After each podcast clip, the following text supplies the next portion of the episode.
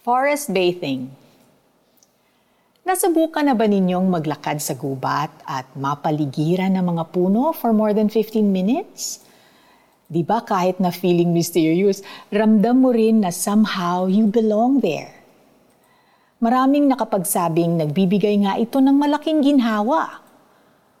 Ang Shinrin Yoku in English ay forest bathing, isang therapy na nagmula sa Japan in the 1980s.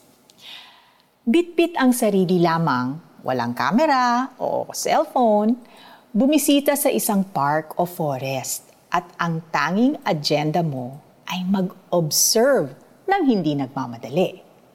Mag-effort na tingnan ng malapitan ang mga iba't ibang dahon, hawakan ang balat ng mga puno ng kahoy, at huminto para pagmasdan ang sayaw ng mga dahon at pakinggan ang huni ng mga ibon napatunayan nila na mabuti para sa kalusugan at pag-boost ng ating immune system ang forest bathing.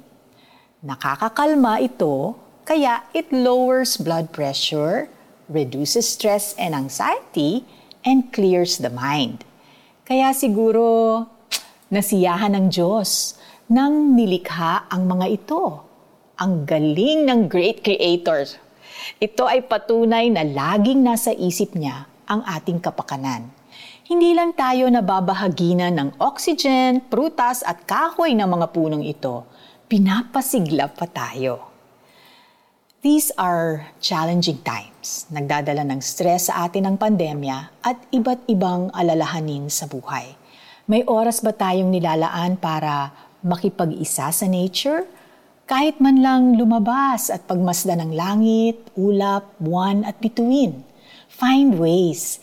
Hindi tayo nilikha ng Panginoon para humiga lamang at manood ng show sa internet o kaya umupo oras-oras at mag-computer lamang. Naisip ba ninyo kung bakit hardin ang una nating tirahan? Natatanging hardin na pinaliligiran ng iba't ibang punong kahoy. Hindi kaya alam ng Panginoon na kapaki-pakinabang ang magtagal sa ating kapaligiran? Tayo'y manalangin.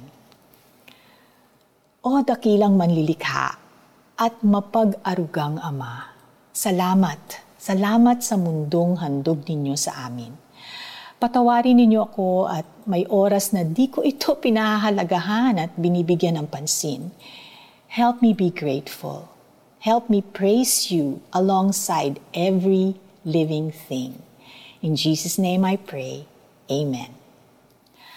Paano natin ito i-apply? set aside a time in your schedule to go forest bathing. Habang ginagawa ito, praise the Lord. Pray while walking. Pwede kang pumunta sa isang park malapit sa inyong lugar.